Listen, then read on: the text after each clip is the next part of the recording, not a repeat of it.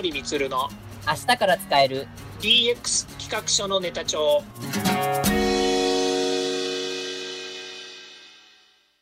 こんにちはサートプロの近森光ですこんにちは。アシスタントの堀内隆です。この番組は IoT、AI の教育事業の専門家、近森光が DX、デジタルトランスフォーメーションについて実際の事例を交えながら DX とは何か、DX でどんな未来ができるかをご紹介いたします。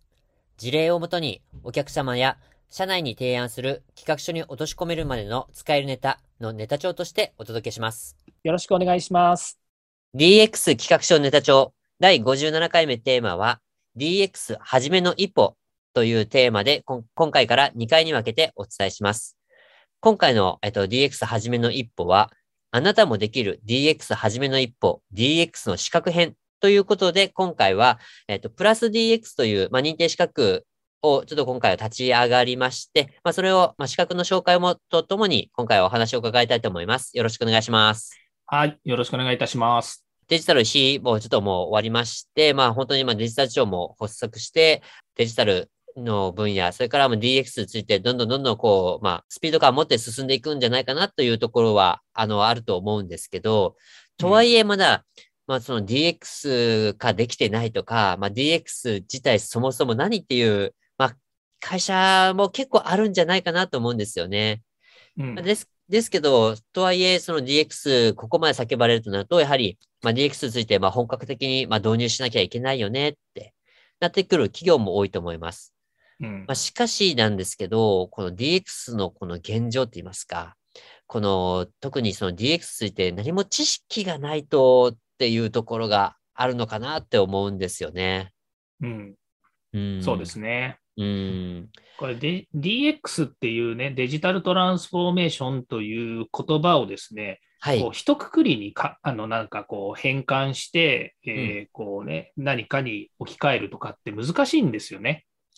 まあ、そうですようね。んまあ、デジタルトランスフォーメーション、ねうんデジタル、デジタルというかね、こう IT をまあ利活用するというお話と、あとトランスフォーメーション変容するとか変革するとかっていうことですから、うん。ストレートに言えばね、デジタルを使って、使うことによって企業が変わりましょうとかって話なわけですよね。はい。うん、で、これはまあ、誰しもそれについて否定はしないとは思うんですけども、ええ。そうなったときに、じゃあ企業ごとに抱える問題とか、企業がなぜそれがえー必要なのかっていうところにうまく落とし込めているかっていうと、それはなかなかできてないっていう部分なんですよね。ですよね。うん。で、まあ、結論じみたことを言うと、どこの、こうね、えー有識者の人も、それからあとは、今のニュースとか DX に抱える問題点とかっていうのをね、経産省のレポートとか、そういうのをいっぱい見ると、はい。何が問題かっていうと、基本的には人が問題だって言ってるんですよね。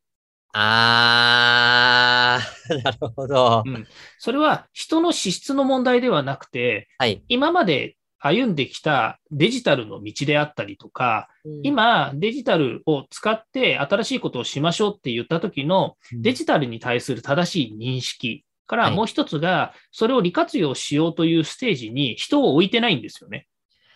なるほど。うん。だから、あの、DX やれって言わ、まあ、社長がね、例えば DX やんなさいよって言ったって、はい。DX 推進室の担当者もね、あの、何をやったらいいのかわからないっていうふうに言ったりとか、あとはは各部門のね、管理職とか、うん。えー事業部長が、これから DX をやるんだよって言ったときに、その DX は何なのかっていうのを社員に説明するっていうことさえね、なかなかできないという現状があって、まうん。あ、ある意味、なん、なんなのこの DX っていうのはっていうようなね、まあそういった、まあ冷めた風潮っていうのがどうしても出てきちゃうわけですよ。まあ、そうですよね。あの、今の話でちょっとあったんですけど、その DX についてその説明できないっていうその現状っていうところが何かこうデータって言いますか、その記事にもなっていまして、うん。あのーこれちょっと、あの、テックプラス、まあ、マイナビ社が運営する大企業の管理職7割以上が DX とデジタル化の違いを説明できないというちょっと記事が出てまして、うんうん。あのー DX とデジタル化の違いについて説明できるかという質問に対して、まあ、いわゆる説明できないとか、まあ、どちらかというと説明できないと回答した人が、73%にも達したというちょっとデータが出てまして、しかもこれ、中小企業じゃなく大企業なんですよね、相手が。うんっていうのがありまして、これはちょっと正直、僕もこの記事読んだ時に、えー？って思ってしまいました。うん。でも、すえー？って思うほど大企業の管理職の人が認識しなくてもはいよかったわけでしょ？あ、今まではってことですよね。そうそう。はい DX やれって言うから認識してないだけで、はい。DX じゃなくてデジタル化っていう、ま例えば IT 化をしていきましょうって今までずっと言ってきたわけですよね。はいはいはい。うん、でもデジタル化と DX を説明ができないというんであって、デジタル化の説明はきっとできると思うんですよ。あー、例えばうん、電卓で計算していたものを Excel でやりましょうとか、そういうことですよね。そうそうそうそう。でね、いろんなところの視点とかね、死者にあったデータをね、えークラウドに貯めて、みんなで見れるようにしましたっていうのを言ったときにね、えーこれデジタル化できてますねっていうことを、まあ、これがた単純に、まあ、一例かもしれませんけど、そう言える人がいるんだとすれば説明できてますよね。まあそうですね、確かに。うん。だから、それで良かった時代だったんじゃないかなと思うんですよ。あー、なるほどなるほど。うんうんうん、ただ分かりにくいのは、デジタルトランスフォーメーションっていうものが何者かっていうものが正しく、えー理解している人が少ないっていう現状は、まあ、あるんだろうなと思うんですよね。うーん。まあ、一つに、は、はい、DX っていうのが、まあ、今ね、DX 化とか DX 推進とかってね、みんな言い方するじゃないですか。はい。うん、だけども、それはもうバズワードであって、実際に、そうそう、DX 買ってきてくださいって言われたらどうします？DX を買ってきてくださいですか？そうそうそう。奥様からね、はあのい。うちも DX したいので、ちょっと DX 買ってきてって言われたらどうします？いや、豆腐じゃないんだからって突っ込みますけどね、僕。ですよね。だからき会社の中での担当者の人もね、社長から DX やれよって言われたら、あはいどこで買ってくればいいんだろうって話になるわけですよ。はい。だって、デジタル化するって言ったら買ってこれるんですもん。ああ、確かに、あの、あのシステムがいいんじゃないか、じゃあ買ってこよう、でうんっていうことですよね。そうそう。ね。ちょっとね、あの、違和感があるならカスタマイズしちゃえとかね。はいはいはい。使いにくいから直しちゃえとかってできるわけじゃないですか。確かに。うん。ね、それはもう本当吊るしのスーツ買ってきてね、着るようなもんですよね。う んはい。DX っていうのはきっとないんですよ。スーツたるものはないから、うん。うん、まあ考え方としてはスーツなんだけど、スーツじゃないものが欲しいんですって言ってると一緒ですよね。スーツなのにスーツじゃないものが欲しいってことですよね。そうそう。それは誰も今まで見たことがないかもしれないですよ。だけど、うんその欲しいと言ってる人たちは明確にあるんですよ。はいはいはいはい。その欲しい夢や希望がね。あれですかね、なんかこう、スーツを着たらヒーローになれるみたいな、あんな感じですかね。そうですね。それも目的の一つでしょうね。なるほど。そうそう。ゴールがあるわけですよ。うんうんうんうんうん。例えば今度ね、えークラス会があるので、そこでね、みんなからね、こう、ちょっとこう、ああいつすげえなって思われたいと。そのためにね、今までのね、みんなが着てるようなね、今度スーツではなくてね、はいえースーツなんだけど、スーツじゃないんだけど、だけども、あの、フォーマルであってほしいとかね。なかなかハードルの高いあれですね。そうそう。で、それをね、まあ、買ってこいって言われたときに、さて何を買ってきたらいいんだろうっていう状態なんですよね。ああ、あの、わかりにくくてすごい抽象的ですね、本当に。うん、そう、自分で言ってても、どこが何を言ってんだかよくわからないっていう状態なわけなんですけど、はい。うんまあ、何が言いたいかっていうと、まあ、デジタル化、ね、デジタルと DX の違いは何かって言われたときには、多分そういう感情は生まれるんだろうなっていう話なんですよね。うーん。で、これ、さっきあのね、あの大企業の何十パーセントかっていう話をしたと思うんですけど、これ調査をしているいろんな会社がやっぱりある中でね、やっぱり人にフォーカスして、人がやっぱりできないとか、人がこう考え方がまだついていかないとかっていうのは、すごくいっぱい出てきますよ。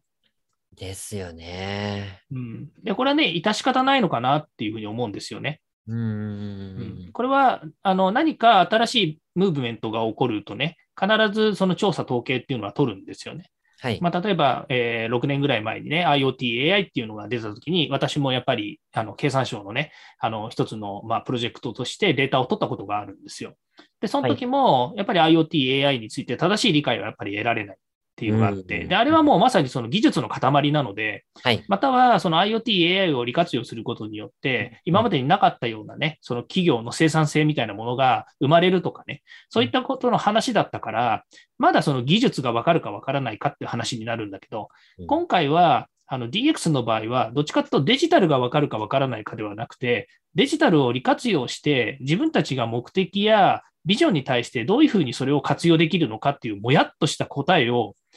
言わなきゃいけないわけですよ。あの、答えのない答えを出さなきゃいけないってことですよね。まあ、それに近いですよね。うん。うん。だから誰かが設定した定義っていうのがあるわけです。例えばデジタル庁がデジタルって何ぞやみたいな定義をね、こう、ホームページに公開してるわけですよね。うんですね。うん、そうです。まあ、その中は、まあ、あの、最終的にそう言いたいことっていうのは、その、えーまあ、日本国民って言ったらいいですかね、誰しもがやっぱり取り残さないとかね、デジタルで取り残さない社会を作るとかっていう、まあ、そういう、まあ、お題目があったりするわけですよね。はい。うん、で、そのためにデジタルというのはこういう定義で、どうこれこれこうでっていうふうになってるわけですよ。うんで、それは今度企業の価値観においたら、例えばね、A 社のデジタルっていうのはこうで、で、デジタルトランスフォーメーションによって、これこれこうしたいんだっていうことを言うはずなんですよね。うんん、だその定義、その企業ごとの定義とか、そのドメインの定義が定まっていない限り、多分説明しろっつっても説明できないんだと思うんですよね。あー、そっか。うん、うん。で、じゃあ何を今の皆さんとの DX の共有をすることになるのかっていうことが問題なわけですよね。まあ、そうなりますよね。うん、うん。なので、まあ、分かりやすいところで言うとね、デジタル、IT のことについての知見があるかどうかっていうことは、すごく分かりやすいと思うんですよ。はい。うん、例えばね、ネットワークとか、デバイスとか、ね、IoT、AI とかね、ソフトウェア開発とか、うん。うん、アジャイルとかね、まあ、いろいろこうね、キーワードを並べていったらたくさんのものがあるんだけど、それについて知ってますか、知ってませんかっていうふうに問われたら、知ってる、知ってない、それを明確に答えることができるわけですよね。はい。うん、だけど、じゃあ今度デラス、あの、DX の X の方ですよね、トランスフォーメーションっていうところを考えたときに、変革っていうことの中身、いろんなものがあると思うんですよね。企業の中には、へその変革について、変容についてっていうのがあったときに、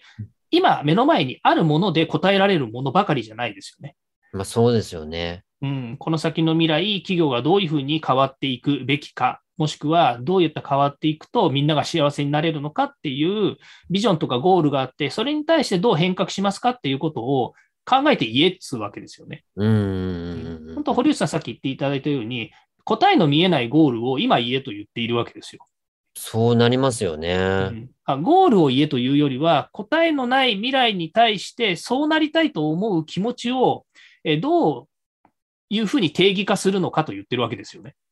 おーじゃあそこの、えっ、と、見えない答えに対してのさらに感情論までを突きつけてるってところですよね。そうですね。で、それは、あの、一言で言ってしまえばこうですよねっていう答えは多分いろいろあると思うんですよ。はあ。うん。その DX っていう文脈の中で言えばあると思うんですけれども、うん。じゃあそれを企業として社員の、まあ、例えば、あの、事業部長がですね、自分のところの社員に、うちの会社の DX はこうだよねっていう、えー中身の説明をしろって言ったときにうん、本当にその DX があるんですかっていう話ですよね。DX マニフェストがありますかっていう。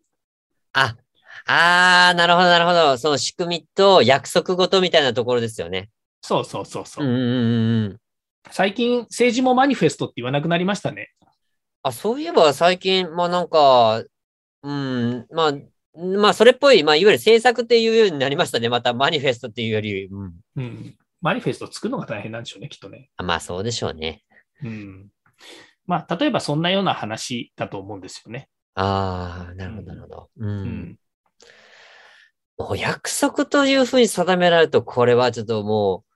あの、確約できない未来なので、そもそも矛盾してしまう話になっちゃうというところもあるんですけど、企業としてやはりそこを求めてるんですよね、多分。うん、あの企業は必ず目的やビジョンというものがありますからね。いや、これ、はいあの必ずあるという言い方は正しくないかもしれません。やっぱりこう、えー企業によってしっかりとそういうものを持っている会社がありますよね。はい。うん、だから、まあ、そういった、えーまあ、ビジョンやり目的っていうものに、えー向かうときに、この DX を活用して、どのように、まあ、DX を活用してっていう言い方が正しいかどうかわかんないんですけどね、はいはい。うん DX しようと言ったときに、何をもって DX するのかっていうことなわけですよ。うーん。DX っていうものがゴールなわけじゃないんですよね。ゴールは会社の将来のためのビジョンとか目的っていうものがあって、それに対してえーデジタルトランスフォーメーションをしてでも成長させよう、そこに向かおうっていうことを言ってるわけですよね。で、ちょっと視点を変えて言うとね、よくこう、レポートの中にも出てくるんですけども、今のままで言ったら、企業は必ず衰退するし、潰れますっていう言い方をするんですよね。へえ、ううんん。で、それは何なのかっていうと、まあ、一般的に言うと、例えばそのデジタル化しない、例えばあの会社の中でそのコンピューター化していないとかね、コンピューターさえ導入していない、それからいろんな毎日取ってるデータとか売上とか会計システムとか、そういったものもあの IT に置き換えられていないとかっていうと、全部手作業で自分でやりますよね。そうですね。うん、で、その時間が大幅にやっぱりかかってしまうので、本来人間がやりたい仕事が手をつか、手がつかないと。うん。って言ったときに、じゃあデジタル、まあ、コンピューター1台導入すればいろんなことをコンピューターがしてくれるんだから、そうしたらいいじゃないですかって多分言うと思うんですよ。うんですね。はい。で、これは僕ら、僕らというのは IT に近い人たちで言えば、そんなことは当たり前だと思ってるわけですよね。ですね。うん、でも、世にある一般のユーザー企業だったりとか、例えばあの小売業だったり商店の人たちは、未だコンピューター、タブレットさえ導入していないでやってる人たちもいるわけですよね。はい。うん、例えばお金の決済にしたって、本当だったらね、スマホとかタブレットの今、少額決済ができますから、そういったものをね、あのけ QR コードとかの決済とかね、PayPay とかっていうのも導入すれば、ものすごくお金簡単じゃないですか。そうですね。はい。払ったり受け取ったりするっていうことが。で、そういうものがやっぱりあるんだけど、それさえもやっぱり、まあ、怖くてできないとかね、今まで使ったことがないからわからないとか、手続きが難しいとか、聞いてもよくわかんねえとかね、いろんな人たちがいるわけですよ。まあ、いろんな言い訳を積み上げる人たちですね。うん、だけどね、それをしないでも済んでた世界だし、はい。わざわざ今それをやらなくても、えーある意味、ビジネスは回ってる人たちもいるわけですよ、たくさん。まあですね。はい。うん、だから、すべての人に、まあデジタル化するっていうことはいいことだ、いいツールだと思うしね、デジタルはいいツールだと思うし、皆さんのお役に立てるものではあると思うけれども、必ずしも、えーデジタル化する必要はない会社も、現場もあるわけですよね。うーん。まあ、絶対そうしないと、もう、もう業務が止まってしまうっていうことはないっていう会社の方がほとんどですよね。そうですね。うんうんだったら、そこに DX なんていう、なんか新しい考え方を持ち込む必要もないわけですよ。まあ確かに。うん。ですよね。うん。うんだけど、今、なぜかわからないけど、世の中は DX っていう、まあ何かね、バズワードで振り回されてるわけじゃないですか。まあ、そうって言えばそうですね。はい。うん。じゃあ、じゃあという言い方も変なんですけども、じそのね、いろんな現場でやっぱりデジタルにならないことによる不都合ってたくさんあったわけですよ。はい。うん、例えば今回のコロナ、ね、新型コロナウイルス感染症でテレワークできますかできませんかみたいなところ、これはもう DX っていうよりもデジタル化すりゃいいじゃないっていう話の一つだと思うんですけど、はい。できなくて困ってる会社もいっぱいあるわけですよね。まあ、そうでしょうね。はい。うん、やればいいじゃないって僕らは思うじゃないですか。はい。だけど、できないっていうのには何かしらの事情があるわけですあよ。うんなるほど企業としての論理がね、あったりとか、うんうんそのひ否定している人たちね、具体的に否定している人たちもいるわけですよ。ー。はい。うん。で、それは別にね、あの、これが答えですなんていうことを言うつもりは全然ないんですけれども、うん。うん。で、まあそういったことをね、あの、やっぱりこう、一つ一つデジタルというものに対してね、さもね、なんか人間がね、なんかあの、乗り込んできてね、えー、なんか自分の仕事を奪うようなイメージにしてた人はね、えお前ら来んなみたいなね、よそ者来んじゃねえみたいな話になるわけじゃないですか。はい。ね、だからデジタルをなんか、えー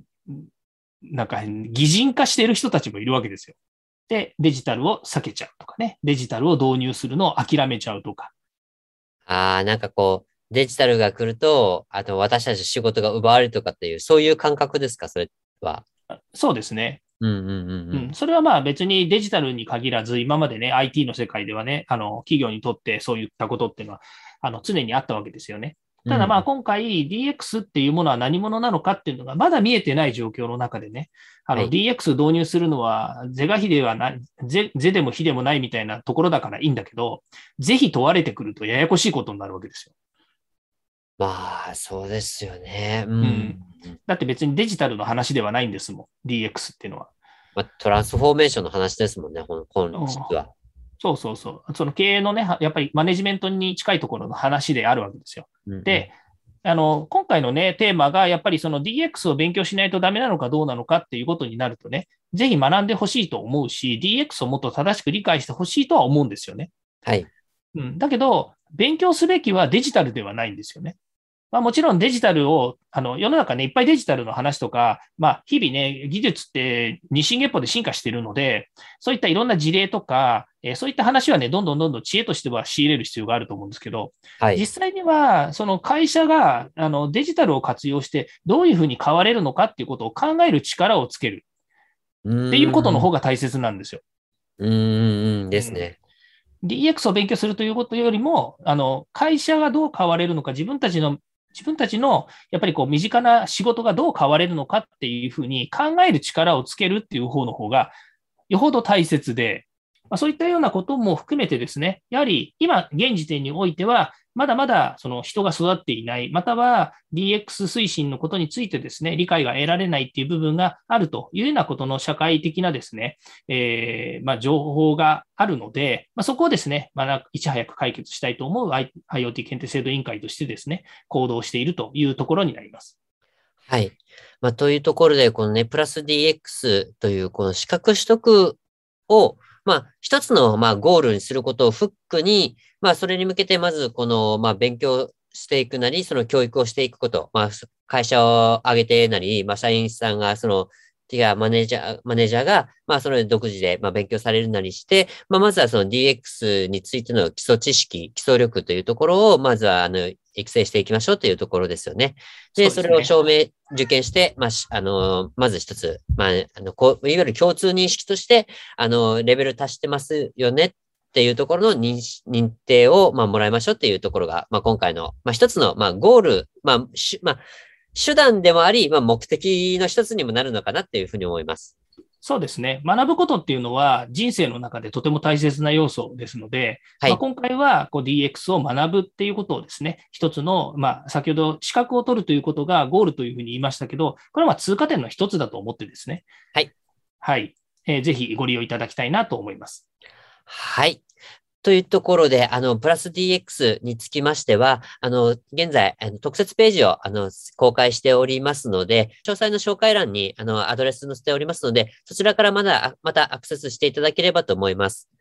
で、このプラス DX の、この受験に際してなんですけど、主に、えっと、どういった内容を、えっと、ちょっと、まあ、勉強しておけばよいのかっていうのを最後に、近間さん、ちょっとご紹介いただいてよろしいでしょうか？えっと、まず、どのようなことを学びたいのかということを、えー学ぶかということですよね。えーまず、この、えー先ほど言いましたように、検定っていうのは、検定とかですね、認定っていうのはゴールではなく、通過点の話で、その通過点は何かっていうと、まず学ぶことっていうのが大切なので、どんなことを学んでほしいのかっていうのをお話しすると、はいまずはですね、創造性とかですね、革新性とか、こういうイノベーションとかデジタルトランスフォーメーションというふうなところにおいてですね、まあ、そういった考え方を持てるような要素ですね。それからあとは企業っていうのは、やっぱり計画に基づいて実行していくということなんで、まあ、今回ですね、経営によるその DX 推進するための考え方とか計画ですね。こういったものをですね、えー学んでいくことですね。これが大切になります。それから、生産性という視点においてはですね、これはもう付加価値の向上っていうことも含まれるんですけれども、